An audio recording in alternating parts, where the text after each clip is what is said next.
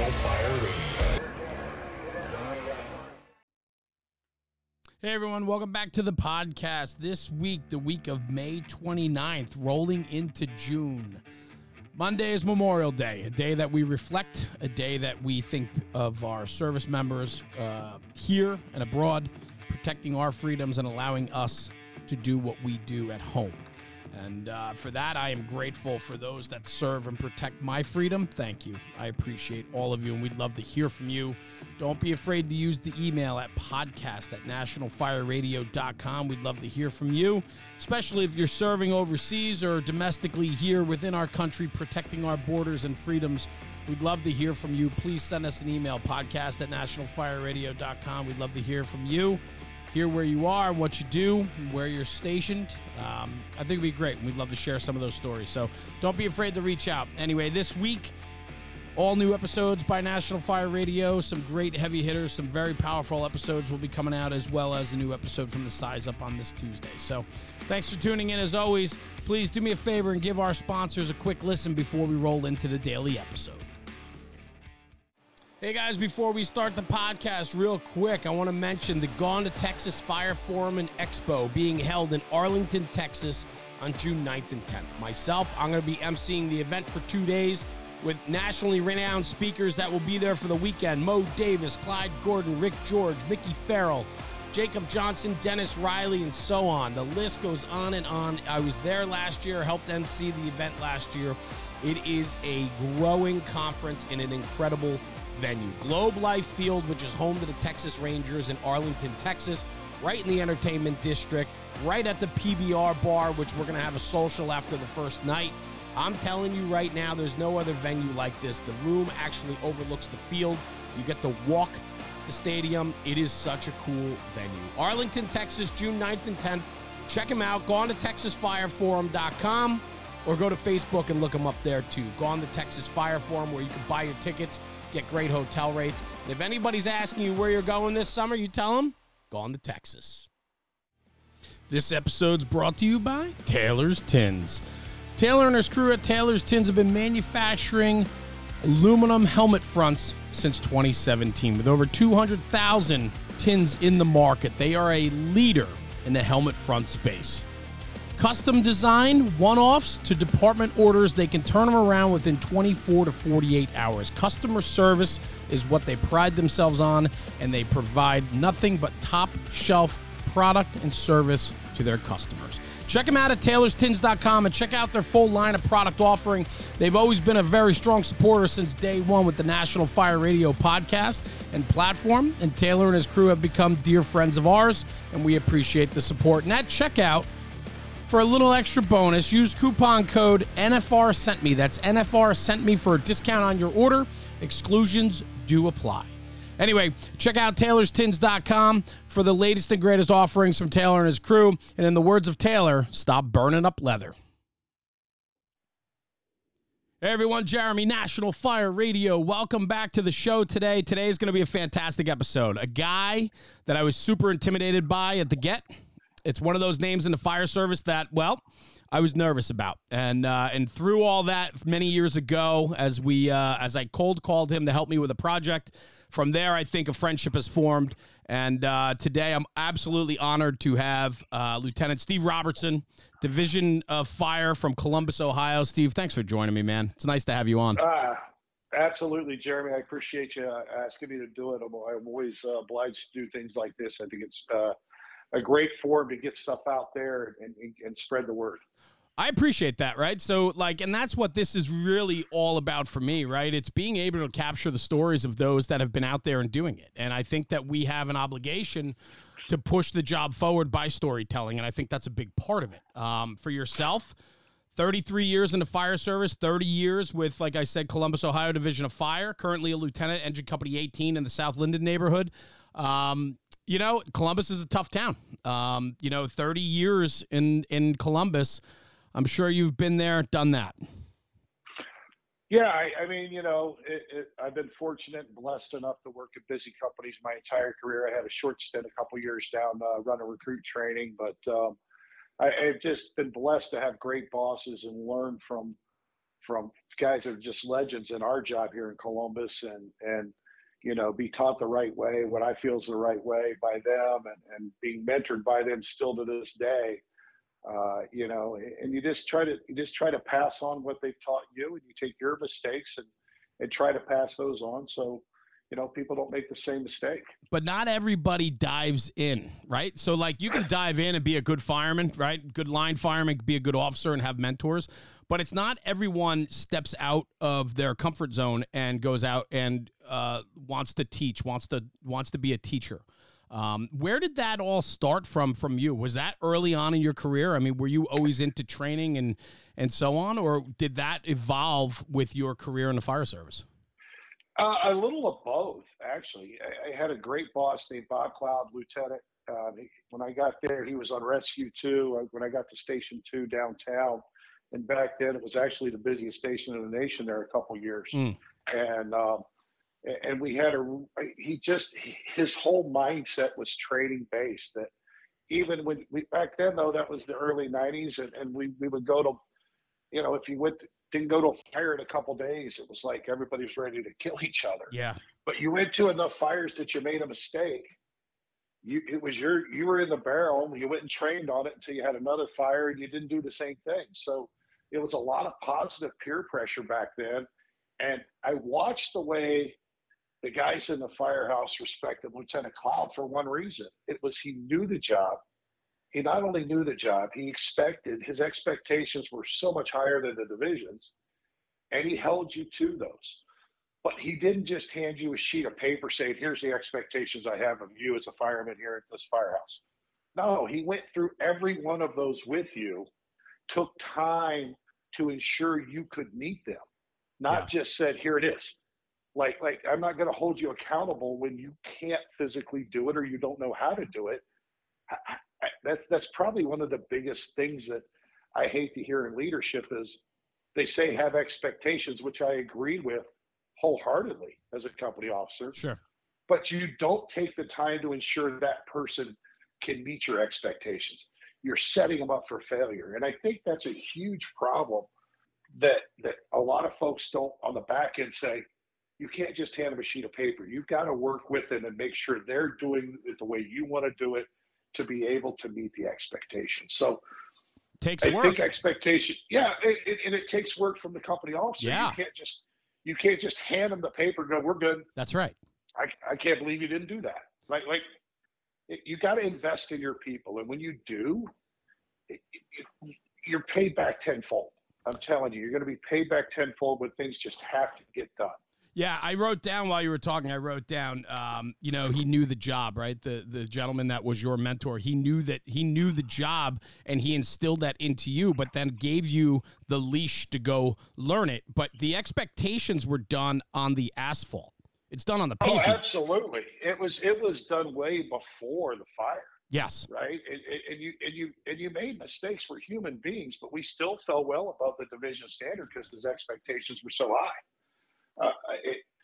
We made mistakes, but yet how many folks really realized the mistakes because we were very critical of ourselves. Yeah. I love hearing about those companies that have standards higher than the department standards, right? Because I typically find through conversation and seeing it firsthand when I'm out traveling and talking with people is that those are the companies that people want to be a part of. There's a high level of expectations for their people. Their people need to meet it. And they need to learn and grow as individuals. But the esprit de corps, you know, the mission of the company is greater, and it's greater than the department's minimum. And that is so freaking important. And it's greater than any individual. Yes. That's the other thing you got to remember. You know, not everybody is going to be able to be a part of that. Let's be reality. Like, sometimes it's physical standards that hold them back that you can work toward. Sometimes they're just not buying in. I get it.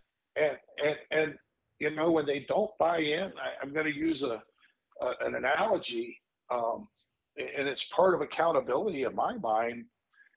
Captain Greg Lash was another legend here in my job from Truck One, and he said, you know, Stevie, every now and then you got to pull the weeds to make the garden grow. I love that. Because you work, but it's no different than telling your kid, don't do that again or else. Don't do that again or else. Don't do that again or else. If there's not a consequence to their decisions, you're never going to change it. You're never going to get the buy-in you need to make that work. That, I'm writing that down. I love that. You got to pull the weeds to make the garden grow. There is something really deep there, and I believe in that wholeheartedly, but man, does that take accountability. And, you know, but here's the thing. You can't just indiscriminately hammer somebody. Correct. 100%. There's a process behind that. You That's right. You have to help them.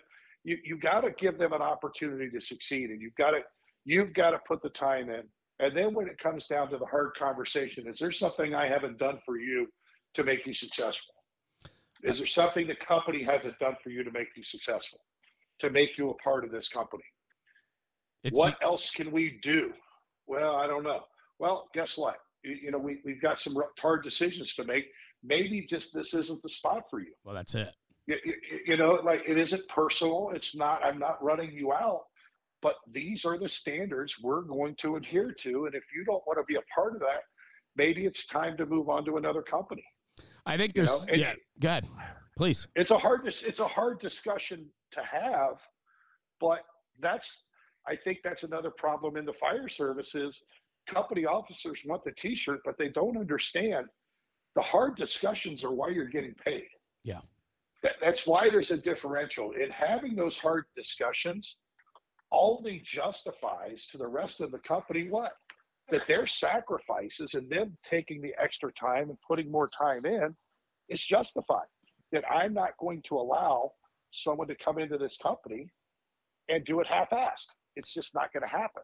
It's the ownership of the position by the officer himself. Right? I mean, we talk Correct. About that servant leadership, right? Yes, we work for our people, and good bosses do. They want their people to succeed. I think you're absolutely right. The coin has flipped a little bit, and it's almost like at times we want people not to succeed because I think there's this inherent sense of showmanship, or I might be shown up because maybe I'm not as confident as I used to be, or I once was, or could be in my position, and so I can't allow this guy to be any better than me because I'm barely hanging on myself. And I think that is something that's truly plaguing our job today. Agreed. And I think we can add one thing to that, Jeremy, and that is when you look at this whole thing, and any company officer can take a stud out of the academy. Yeah. I can take the number one academic, and he's the number one physical, and he comes to 18, he conforms right away. Everything's great. What about the guy that's in that middle 33%? Can I take that guy and make him excel? Yeah. If you really want to take a good company officer and look at if they're a good company officer, take the mediocre guy and make him good. That's where you see if a program and that company is working together, is when you take a mediocre firefighter out of the academy. They don't even have to be out of the academy. You take a mediocre firefighter and you do what to them? You watch them grow, excel, and be part of the solution. That's the company officer that you want to strive to be. It's great to get the studs, but at the same time, I have as much, if not more, pride in taking somebody that struggled and bringing them to a level where they're not only competent, but they're succeeding and excelling in the job. I get so excited watching people succeed. Like, for me, and I think that's a lot of what I've done with National Fire Radio, is I love putting people on. I want to bring attention to other people that have a story to share. And for me, if I can be the facilitator of that and have a community in which people are interested in hearing stories from people that might otherwise never had the opportunity to share their story to help someone else along the line, I mean, then I'm doing my part. And the thing is as a leader, as somebody in a firehouse, as a friend, as a family man, a husband, a father, you want your kids, your wife, your friends, your firemen to succeed. And if you don't want that, you really have to question where you are and why. Yeah, why are you in that position? Right? I've had guys, everybody asks me, I'm either the smartest guy in the job, Columbus, or the dumbest, because I've been a company officer for almost 22 years. Mm. But just a lieutenant. I never promoted on, right? So I'm either the smartest guy or the dumbest guy. And I've got guys now... Yeah. But I got guys now that I've trained, and several are battalion chiefs. Sure. Several are deputies. It's like, I'm okay with that. I'm proud of that. Some guys get upset when people pass them. That's your choice. That's your choice. I'm getting two guys promoted on this next list. I had one guy finish third, one guy finished 20th on the list, so they're both going to be lieutenants. That makes me happy. Yes. I want to see them succeed even farther. Yes. You know, because I know what kind of company officers they're going to be, and it's going to make the job better. Well, what's fun for you, too, is you're the type of manager, the type of boss, the type of mentor that instilled what you knew of the job into them. So you can now watch that flourish. I had a great conversation the other day where we talked about the ability of, I don't know if I was ready, but I got promoted to that position. But that position now allows you to make more change. And if you come up through the process and the system in a way that reinforces the best of the job, you're then facilitating the ability to make that change on, say, a battalion chief level. And that's hugely important to guys like yourself and the rank and file backstep firemen. If you wait to get promoted till you're ready, it's kind of like having kids. There you go. You'll never do it. Yeah. You'll never do it. You've got to be competent, and you have to be competent in your basic skills, but you're not going to have all the experience. I still run into situations all the time where I go, oh boy, what am I doing with this? That's reality. There's no cookie cutter answer to all this. You just take what you've learned, take your SOPs, start down that road, and then deviate where you need to make it work. Sometimes it's ugly the way it works. Yeah, and that's an interesting conversation. And this is, you and I were kind of chatting about it before we started. I'd love to go down this road a little bit because I know, seeing you at all these conferences, I mean, it should be said that you speak nationally. You travel literally like every other weekend or close to it. I mean, I know how much travel you book. I know how many conferences you're going to, how many people you are affecting change in their lives and educating them about the success of the Engine Company. Primarily on the fire ground is really your mission. The Stretching for Success class is hugely important to you, but you are also a boss, an Engine Company boss who outside of these conferences are still going to the firehouse on your tours. You're still mentoring and leading an Engine Company in a neighborhood. It's a tough neighborhood at that. And so you are seeing other things other than just going to fires. And I've never really heard you often talk about the other aspects of the job other than being an Engine Company boss and stretching lines, because that's what your program is primarily about. But take me down the road a little bit about Steve Robertson in the firehouse, in the neighborhood, what it means and to be embedded in a neighborhood like that, and how you get your people to sign in and jump on board and so on, because I'm really interested in that aspect of Steve Robertson. The first thing I'll tell you is I love my city. Columbus, Ohio is a great city, but it's like any other major metropolitan city. It's growing crazy. They're expecting 1 million people to move in the next 5 to 10 years.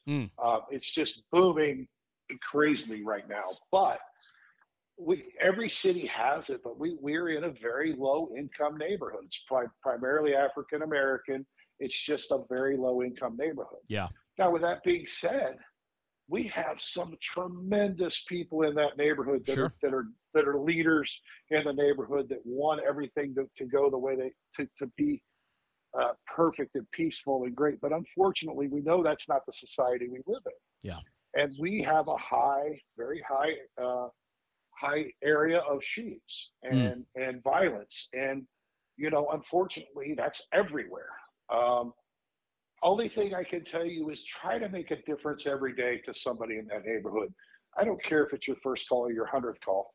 We're running 15 to 20 runs on the engine a day on an average. And if that's your mother, how would you want her treated? You know what I mean? Yeah. And when you start treating people like that, regardless if they have money or don't have money, when you treat them with the same respect you treat the person in the richest neighborhood of the city, it doesn't take very long to get respect from the neighborhood. The bad people are going to be bad people. 90% of the people in Linden are great people. They're just poor. Yes. But they're very good people. Mm-hmm. The 10% are bad or just bad people, and there's nothing we're going to do to change that. Yeah. But maybe we can influence that kid walking down the street. I love that. Hey, what's up? What's up, buddy? What are you doing today? What's going on? You know what I mean? Like I do. Just conversate. I think sometimes you get, mind your business. And other times you get a young man that'll stop in the firehouse every day. Hey, let me get you a pop. Let's talk. What's going on at school? Just common. I tell you who the best at this, who taught me really how to do that, was Mike Ciampo. Yeah. Michael Ciampo, I've never been at a conference where we're doing acquired structures, and usually they're in the lower income neighborhoods. The first people he grabs is who? The kids. Yep. Right. The kids. I don't care whether we were at FDIC, it didn't matter. Michael made sure they got to see the fire truck. They got to hook a little ceiling or do whatever. Michael engaged with everybody there to try to leave a positive influence of the fire service. And I really took that from Mike, that man, it doesn't take a lot to change somebody, and it doesn't take a lot to go, man, maybe I want to do that. Yes. Maybe this is what I want to do. I want to be that person.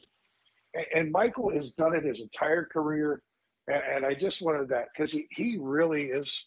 I've never seen anybody reach out the way he does. Yeah. I heard stories. I'm even speaking with Mike, and so on, but like the extra lunches, distributing them to the kids, right? Like in the neighborhoods after hot training or during hot training, there's leftover food or drinks all the time. Yeah. All the time. But that takes work, Steve. Like, how do we teach empathy? If you want to embed yourself in the community, so many guys get turned off by having to go pick up these people 15 times a tour, and they get burned out from it. How do we save face? How do you teach these guys that empathy matters and the impact they can leave could literally change the lives of some of these people? I think some of that comes with age. Yes. I truly do, age and experience. Yeah. But I'll give Columbus Fire another kudos. They started a couple programs. One is called Spark, and what it does is our frequent flyers.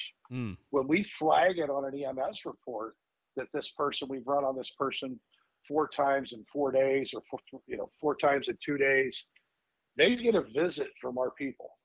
What can we do for you? It's a lift assist 3 or 4 times. It's getting to be a thing. They mark it. They come see them. Hey, you know what? You need a wheelchair ramp. Let's work with social services to get you a wheelchair ramp. Yeah. The overdoses that are constant. We have a REACT team now. Hey, this is the second overdose. Every time we take them during the REACT shows up at the hospital, talks to them, tries to get them in rehab. There's things that Columbus is doing that I think is at the forefront. And we've actually seen a huge impact in our frequent flyers. They're looking for help. They don't know where to get it.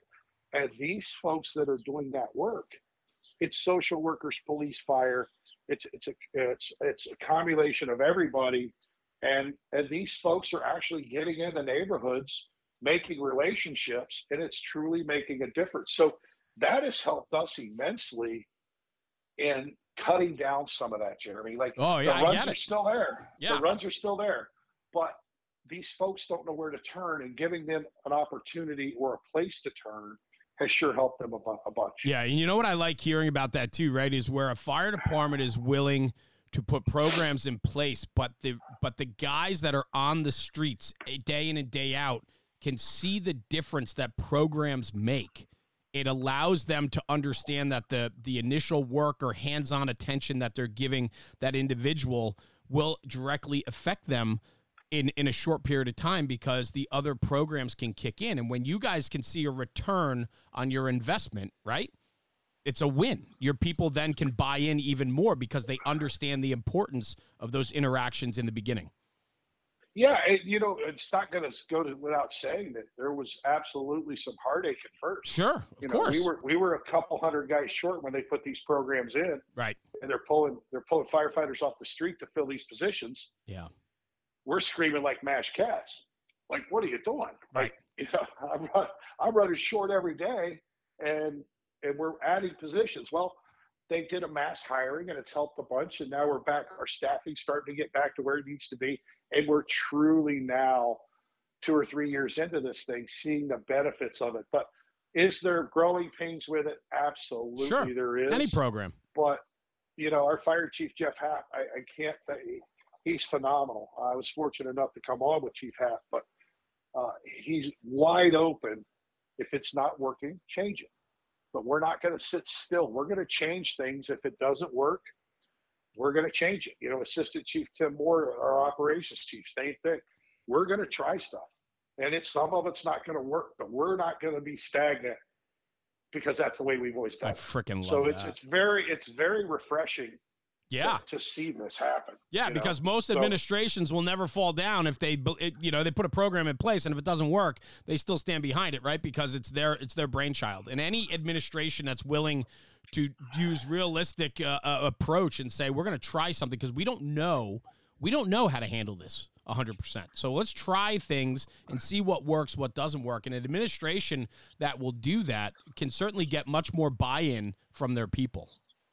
Knowledge without experience is theory. I love that. Right? We've got a lot of theory, and without experience-based theory, it's just knowledge. I can read a book and have all the knowledge in the world, but till I vet that information myself on a fire, it's just knowledge, right? It's just theory. It's pure theory. It's not knowledge. I've got the knowledge, but it's theory until it's proven. I love that. It's one of my favorite quotes. Absolutely. I mean, it's just, I love that. I think I've heard you say that before. Is that your line? I'm just curious. No, it is not. It is not. I honestly don't know where. Yeah, I don't either. Okay. I heard Bob Card from Rescue 16. Got it.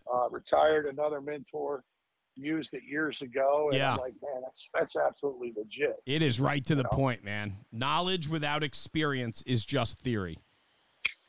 That hits hard, man, when you sit back and think about that. And when you start looking at your own career, right? I mean, we were talking earlier about the other day, and you have had a rash of shootings in your first due. You got your playbook and how to respond when they come in. And you said you're turning out 15, 20 times a tour on your engine company. And you're dealing with, overdoses and shootings in between fires and all that, right?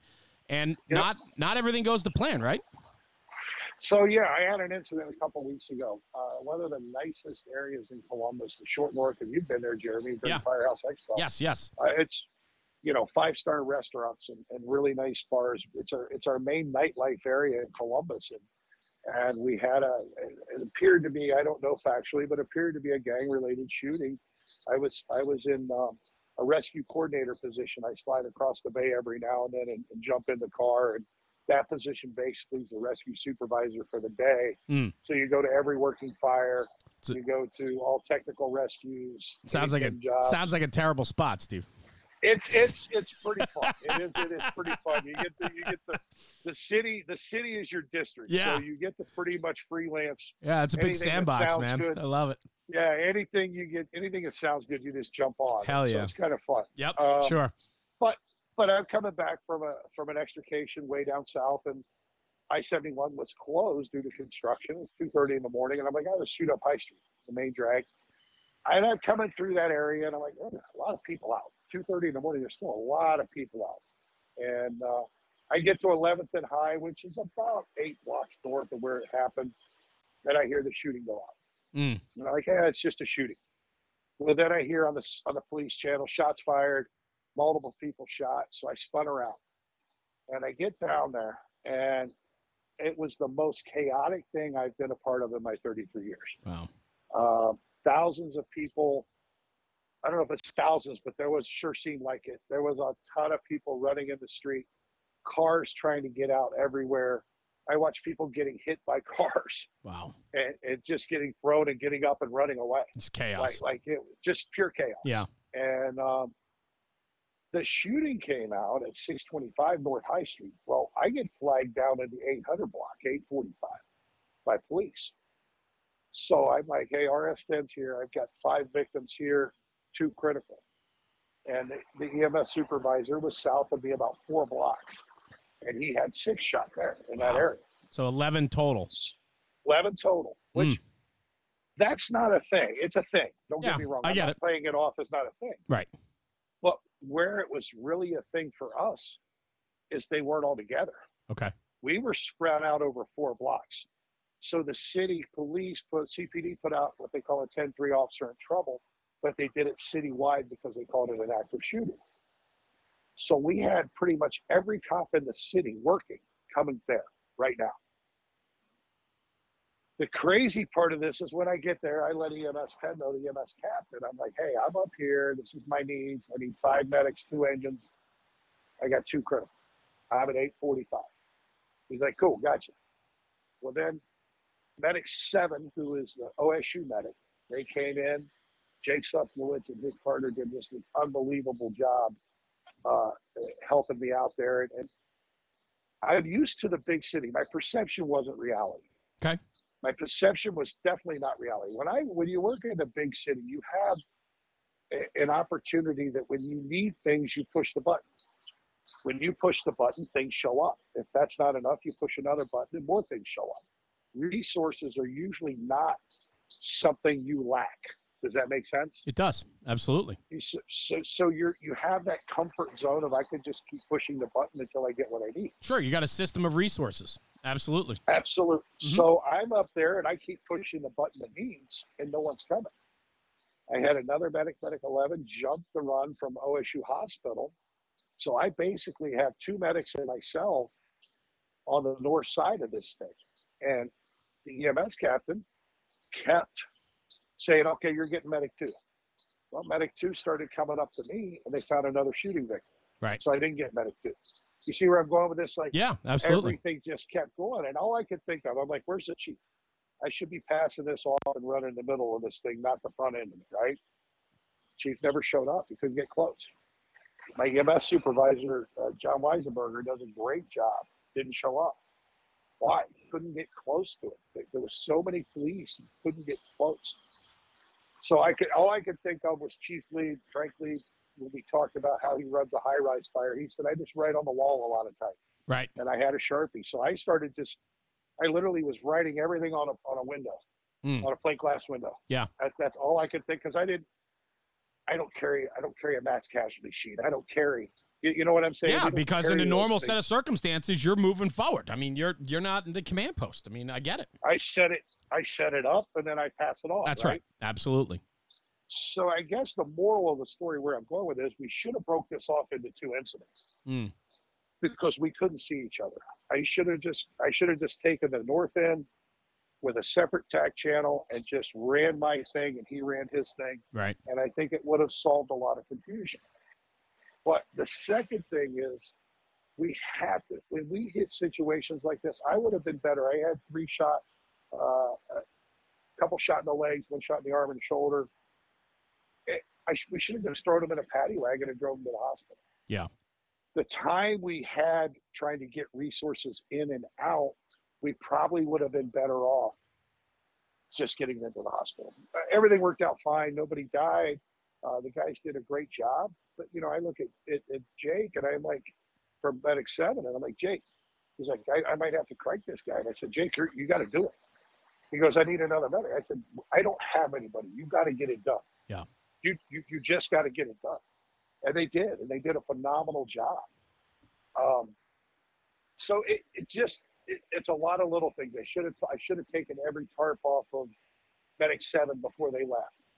You know what I mean? Things like that we've talked about, but I didn't do it. Yeah. Because it was kind of overwhelming. Yeah. Well, and that's it, right? And what I find very fascinating about this conversation, and I'm so grateful that you're sharing this, is, I mean, you are a seasoned firefighter with many years in an officer position, 22 years, I think you said, as a lieutenant, in a busy urban engine company, and yet the other night dealt you a deck that you had not seen before or haven't really had to deal with. And now you have to rely on your training and your experience to figure out how that audible is going to play out and the lessons learned from that, right? But sometimes we have to learn in the battlefield, right?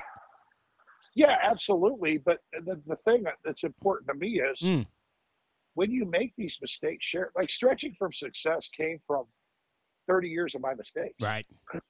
Right? And the solutions we came up with. So don't just say I made the mistakes. What's the solution? So yes. I was talking to our medical director yesterday, and we have an ADI response, right? But that ADI response is like, seems like it's 28 companies. You know what I mean? It's crazy. It's the bomb squad. It's the hazmat unit. It's all of these things. We have a mass casualty response. Well, then you got to, then that triggers, they call the health department and all these other things that it triggers. We had nothing in between, and that was what we discussed yesterday of having possibly creating an EMS task force type of thing where we get 5 medics and 2 engines and a chief. You know, having something in the middle that doesn't trigger all of the stuff. Yeah. but we exposed a weakness that we have. Sure.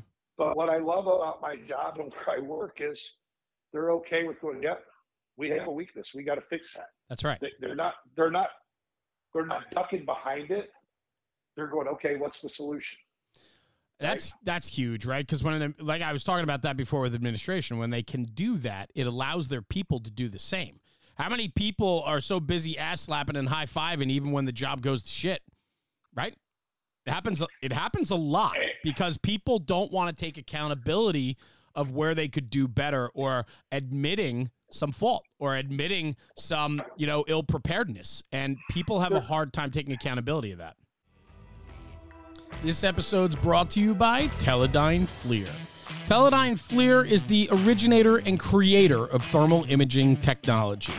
In 2013, FLIR launched the K-Series camera for the public safety sector, in particular firefighting.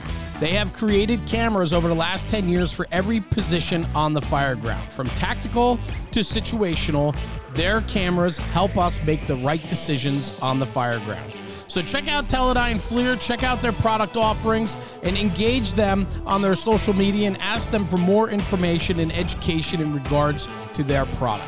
Teledyne FLIR is producing one of the best cameras on the market, and they're a proud sponsor and partner of the National Fire Radio podcast. So go over to www.FLIR.com and look up the public safety file, and you'll find the latest offerings from Teledyne FLIR. I'm just not a fan of celebrating mediocrity. I agree with you. Amen. Talk about that. Go. Well, mental health is hugely important, and I've lost a lot of friends to suicide in this job. And I think that's very important. But I also think when it comes to the job, we have to be brutally honest with ourselves and with our companies if you're going to grow. It's okay to fail as a company.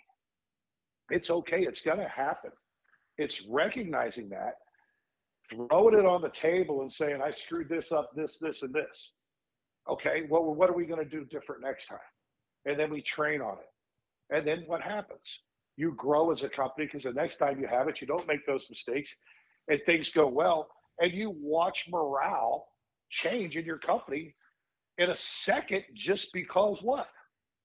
You failed together, but you came up with a solution, you trained on it, and then you succeeded together. Yeah. Right? My company's the one that came up the way we split cars. There's 100 ways to split cars. We found a problem. Most of my district has cars parked on both sides of the street. So when we're stretching, we probably deal with cars. I would say 90% of the time we're splitting cars of some type. We did it. It was okay. It wasn't great. But I'm like, there's got to be a better way. So we worked at it and worked at it and worked at it. Well, this didn't happen overnight. This was about 9 months of putting hose on the ground, trying to figure out a teachable solution to a common problem. But when we got it, like, oh, this worked, but this didn't. Okay, keep that. What else can we do? And then when we did it as a company and we finally figured it out, man, the guys, when you fail together, you come up with a solution that it works and you succeed, it increases the buy-in 110-fold. The ownership is huge on that. Absolutely, man. Right? Absolutely, yeah. Yeah, the problem is, though, is a lot of times we have problems on the fireground. The boss comes out of his office, says, hey, you guys screwed up. It wasn't a good job. We need to do better. And then he goes back in, closes his door, and sits at his desk again. I mean, that doesn't work either. No, I think that's where we get a lot of disconnect within companies and fire departments, and where the solution isn't an all-encompassing solution involving everyone in the process. It becomes very frustrating for a backstep firefighter to have a mediocre boss at best who doesn't offer any solutions or abilities to help better any type of situation. And when you teach mediocrity, that's what you're going to have. And we have to do better than that. We have to do better than that. And what you talk about, the dedication of 9 months of putting hose in the street and working with your guys where you're making mistakes just like they are along the way, but you're also coming through and finding the things that are working. And after 9 months of hard work on the streets, you come up with a solution. Brother, that's a freaking home run, man. That's how. But the guys did it. Yes, that's my point. Yeah, absolutely. They are the ones. Hey, let's go try this. I got an idea. Man, let's try this part. We need so much more of that, brother. We really do. We really do. But it's. Does that mean we went and put hose on the ground 3 hours a day? No. The drill doesn't take 3 hours. We drill in the morning. We check the rig, grab coffee. Everybody meets back. And what do? We do the drill. Whatever it is that day, maybe we are stretching that day. Well, you know what? I throw 3 or 4 bundles in the rig, and we stretch on the way to get the meal. It doesn't have to be this long, drawn-out drill. We would go out 30 minutes, 45 minutes, depending on what we had going that day, and just work with it, right? If we didn't feel like going to a vacant, we'd park some cars at the firehouse and just drill with the bundle, see what worked and did. You know, it's so sure. Don't think you got to go put hose on the ground every single day for 3 hours a day to get good. It's a matter of take what's in front of you and expand on the opportunity, right? Like make sure that you have that opportunity. And when you get an opportunity, something unique comes up, run with it. If you got something unique, run with it, because it doesn't happen every day. Yeah. Right. Yeah. And so those are just a few things that I like to, you know, Charlotte just had that huge fire. Yeah. Guess what we did yesterday? Guess what the drill was yesterday? Downtown conflagrations. Because we literally got like 12 sky cranes on OSU's campus right now, building these, what I call, the mid-rise mayhem that's going on in the country everywhere. Yeah. Right. Bill Gustin called it. Bill Gustin called it the modern day balloon frame construction. It's just horizontal. All of those landed I-beams. It's a good way to put it, man. That was a Gustinism. Yeah. And it's like, he's right. He's dead right. So there's some things like that. Just take advantage of what's in front of. What would we do in that situation? What are we going to do? Right? You got to have the conversations. I love it. Where does this come from you? I mean, like, what drives you? Where does Steve Robertson, after 33 years, 22 years as a company boss, you still have an incredible fire within? You travel the country, you're teaching, you're affecting change, educating the next generations and the generations that are here now. What's driving you and like literally for you, that personal push? It's a lot on you. Why? I've always thought that somebody took the opportunity and took the time to mentor me and teach me. And it's like, I feel like I'm cheating the younger generation if I don't pass on what they taught me and the mistakes I made. And I'm not giving them the same opportunity I had to learn and just try to be better every day, right? And guess what? I'm not every day. I'm not at my best every day. Yeah. I promise you that. I'm a human being like everybody else, but when you have a group of guys that buy in and then you go, you're not having a great day. Hey, boss, can we do this today? What are you going to do? Tell them no? Yeah. Are you going to tell them no? Really, everything you've built is built on that, and you're going to tell them, no, we can't do that. You're not going to do that. So we drive each other. You drive each other, and then you see a problem in the fire service, and you're like, man, this isn't just our problem. This problem is everywhere. You know, positioning of apparatus is a big part of my program, right? Captain Gustin and I were talking, and he's like, Stevie, we need to do a hump day hangout with this. This is a problem everywhere. Well, I took that. I took the information from my program, and I'm writing an article for engineering right now on it. So it's not just our problem. If you're having that issue, I would venture to guess the majority of the United States Fire Service is having the same issue. So focus on it, come up with a teachable solution to a common problem, and put it out there. The way you break that down sounds so simple, and yet the process is not. I mean, it can be. We can allow it to be that simple, but man, egos get in the way most of the time. Man, you nailed it. Thank you. Yeah, go with that, brother. Please go. But don't let an ego or a chief say no, no, no, no. No means what? That means no, you can't do that, or you can't explore that, or no, I can't teach my guys that. I don't believe that's what it means. No means we're not going to adopt that as a part of the SOP. Does that make sense? We're not making a division-wide change. I have a huge mentor in Ray McCormick. I think you know Ray and sure. I are pretty close. Absolutely. I've been very fortunate to have that guy in my life a lot of years. And we were talking one day, and he looked at me. He's on the phone. He goes, "Why are you yelling at me?" And I go, "What?" He goes, "Why are you yelling at me?" And I go, "Well, because you'll listen. And I'm pissed off because I wanted to do this and this, and the division won't let me, and da-da-da-da-da-da-da-da." He goes, "Stop. What do you control?" I said, "What do you mean?" He goes, "Do you control Engine 18? I said, "Yes." He says, "Do you have any say-so in the battalion?" I said, "I've got a great battalion chief and Rick Archer. We have great officers in my battalion. He gives me pretty much free reign on the engine training and the direction we go with engine stuff." He goes, "Okay, does the deputy really care?" And I go, "He'll listen to me. Doesn't mean he's going to do it, but he'll listen." He goes, "Do you really think beyond the Hilton I have a ton of influence?" And I go, "Man, I would hope so." He goes, "I have a little, but," he goes, "it's not, it's not their priority, right? So why are you worried about what other people won't let you do? Control what you can control. All I can control is myself and my guys, and have them trained to the best of their ability. If the division or your department doesn't want to adapt the training style or whatever you're doing, don't let that stop you from being driven and getting better. Because guess what? The people you're working with eventually are going to be who? They're going to be the leaders. Yeah. Those are going to be the leaders, right? Yeah. I mean, I had a conversation with some guys, and I, you know, they were talking about the external water versus internal water and the things we've learned, and why are we not switching back to internal water being the priority of this and that. And I go, "Well, egos is why.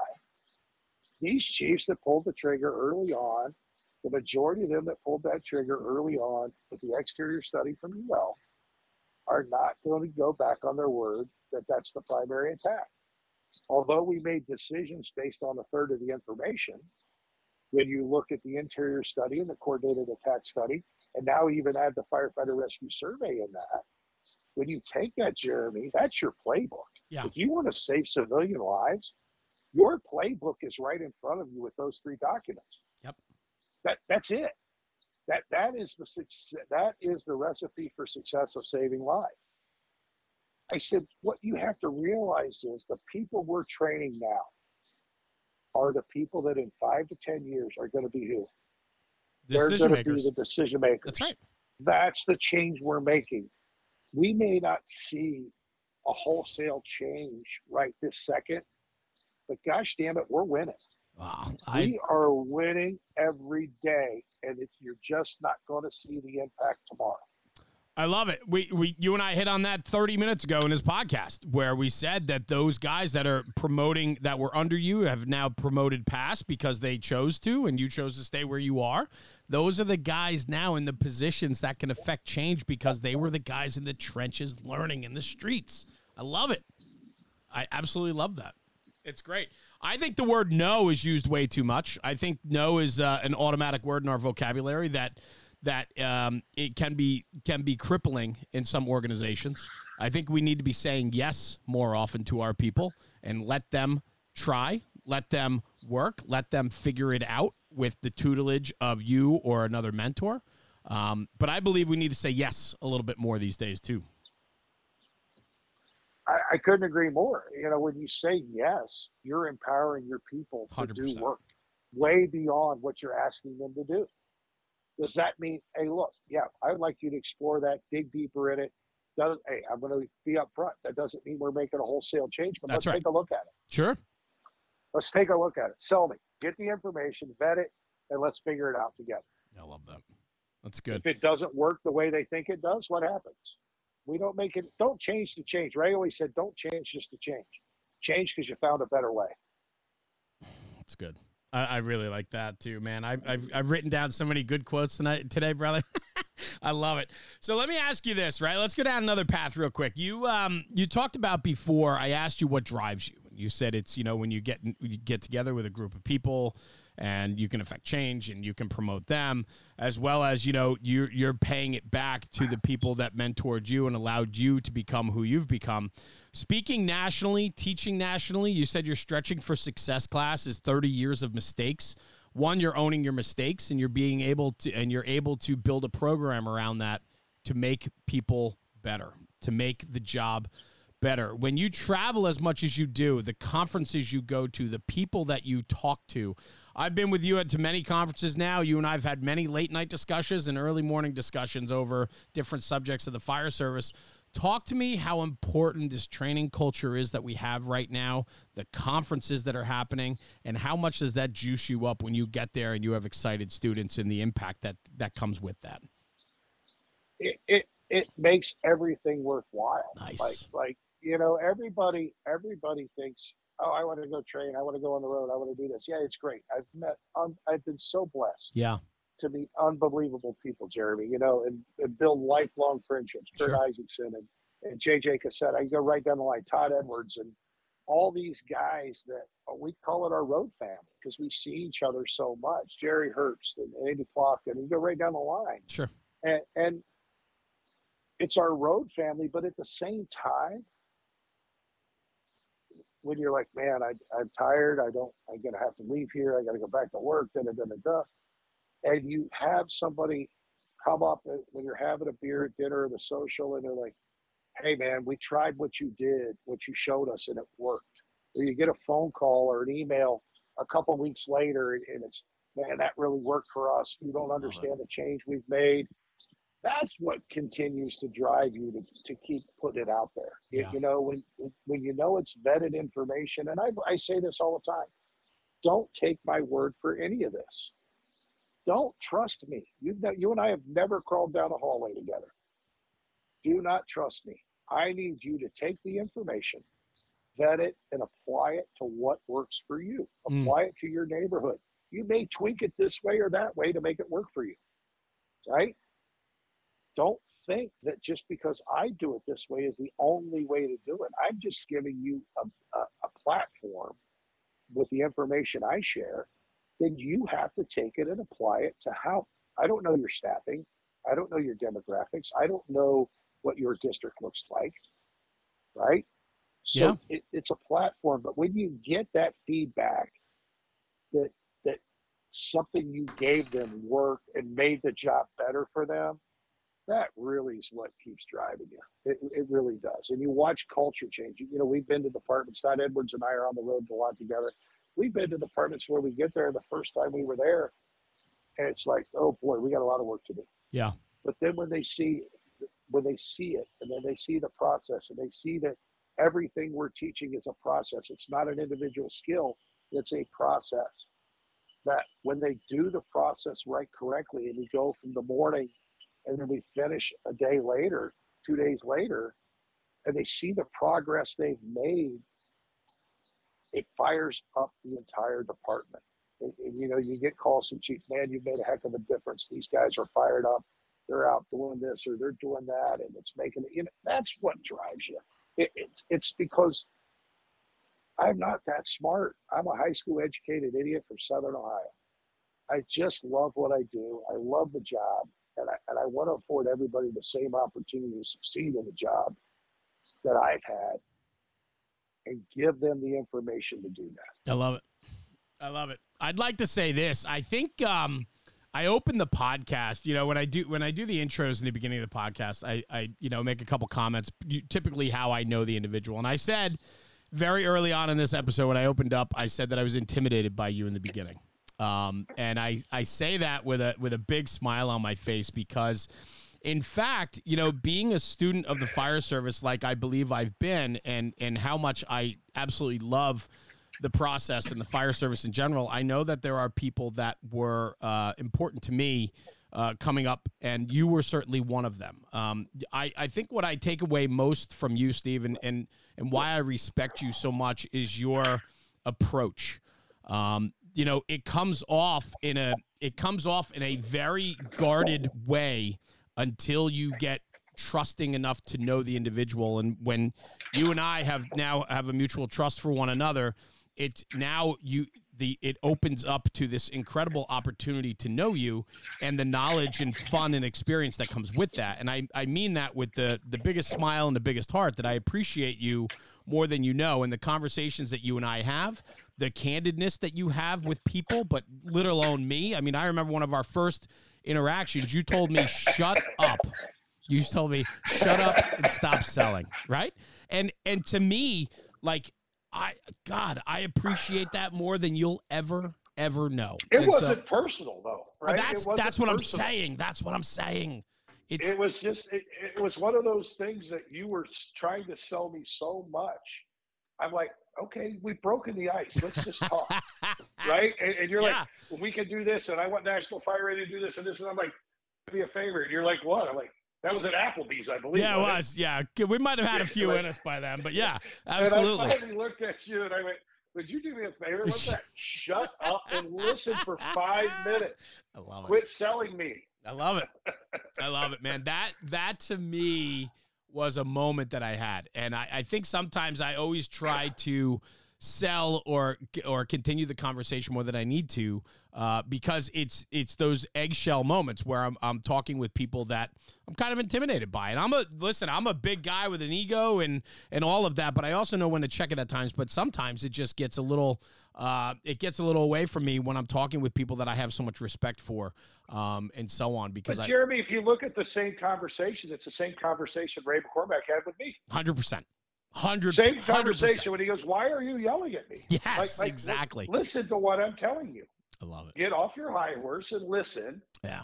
Let it digest, and then we'll talk about it, right? Like, so I think everybody, regardless of their time in the fire service, will have that moment where a mentor needs to just say, hey, stop. Just listen. Yeah. Right? It's not a lot of what builds in us is frustration, right? And you got to have that person to dump the tank to, absolutely. But don't take everything so stinking personal that there was nothing personal about that, right? 100%. There was nothing personal about what Ray said to me. Yeah. You have to be a little bit thick-skinned to go, okay, he's right. You know, I'm out of line here, or I'm doing this and I shouldn't be doing that. Everybody needs check now and then. And I don't care love those moments. How long you've been in the fire service, everybody needs check. I couldn't agree with you more. And that's why I wanted to bring this up, because it certainly was a moment for me. And through all of that, over the last, say, 5 years now that we've known each other, I've truly enjoyed your friendship. And this is the first time that you've been on the actual podcast. We've done some projects together, different things. And we've conversed before, about topics like this, but never on the podcast itself. So I just want to say thank you for joining me today, man. I mean, you and I could talk for hours and hours, but I like to keep it to like an hour or so. We're just under an hour, but I just truly appreciate you taking time out of your busy schedule. I know how busy you are, but, it means the world that you're trusting enough to be here to share your story with me, but also our listeners. But I think ultimately you bring unbelievable value to the fire service, and it's done through a very straightforward and candid type of way. And it's done through experience and knowledge, but your willingness to share it in a real way. And for that, man, I'm grateful. I appreciate you very much, Steve. Thank you. And I appreciate you having me, Jeremy. And again, if I come off that way, my thing is, what do we learn from a critique where everybody, nice job, guys, the fire went out, everybody's going home? Exactly.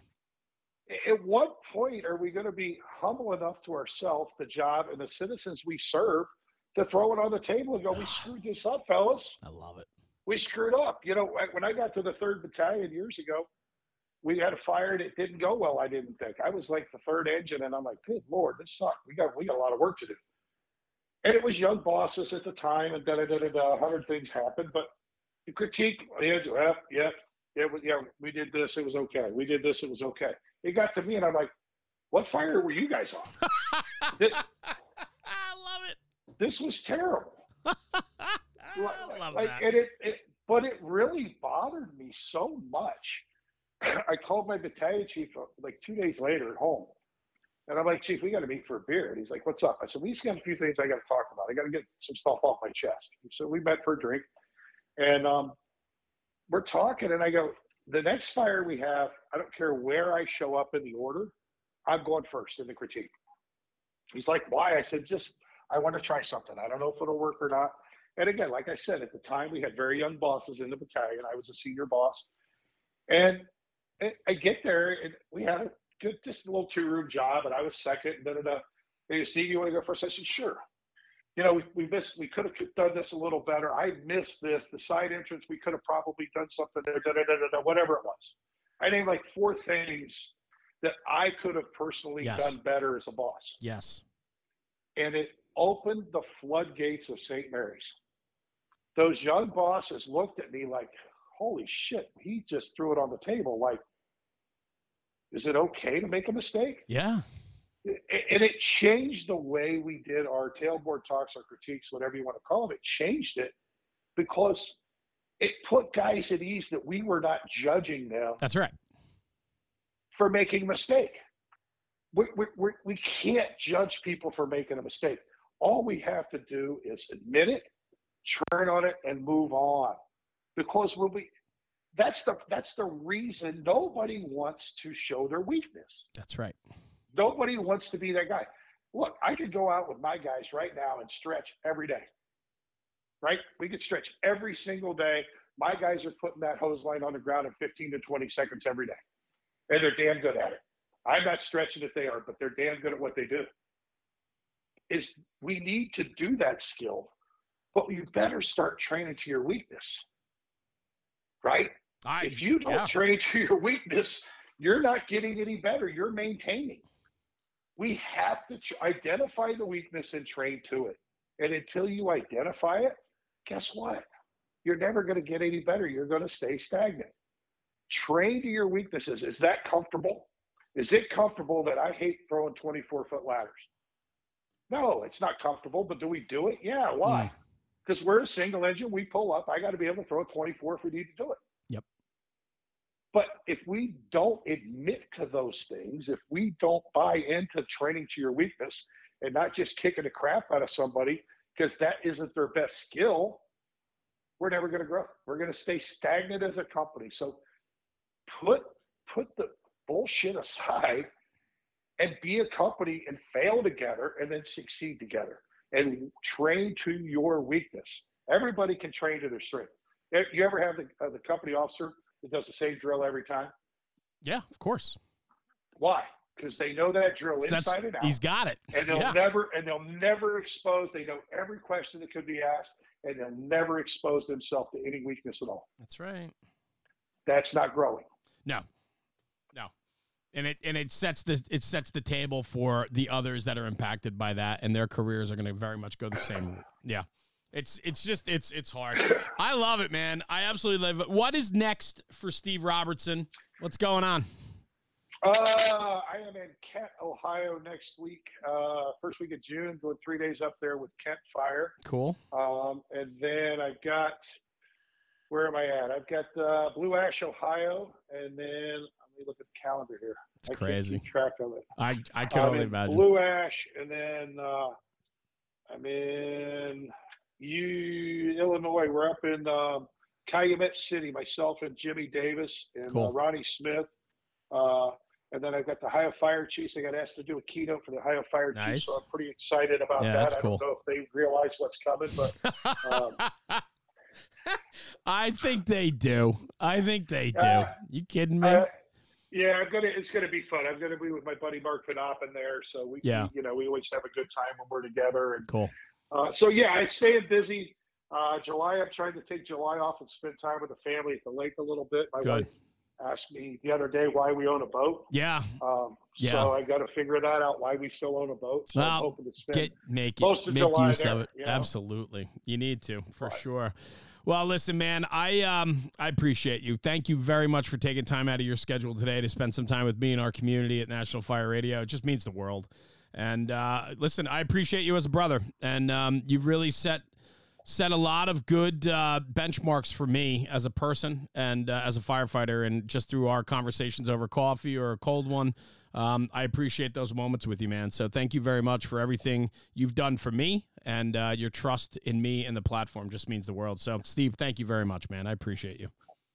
Absolutely, Jeremy. Keep doing what you're doing with National Fire Radio. Like I said, I wasn't sure what it was when I first got involved, so yeah. I was dipping my toe in the water a little bit to see what the temperature was. But sure. What you and Rob and the guys are doing is unbelievable. I believe in it. Thank you. And anything I can do to help you and support you, I'm happy to. Yeah, I know that. And thank you, man. That means the world to me. Trust me. It really does. So thank you, everyone. Steve Robertson, Columbus, Ohio Division of Fire. Steve, thanks for joining me. Stay right here. I'm just going to sign off the podcast, and I'm going to come right back to you, okay? So hang on one second. All right.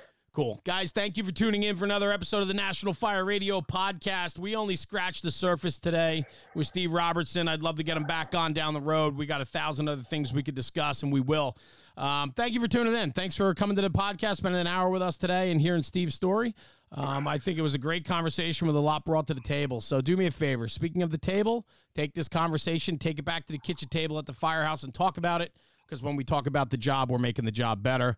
We'll see you at the next one. Thanks for tuning in. Jeremy, National Fire Radio.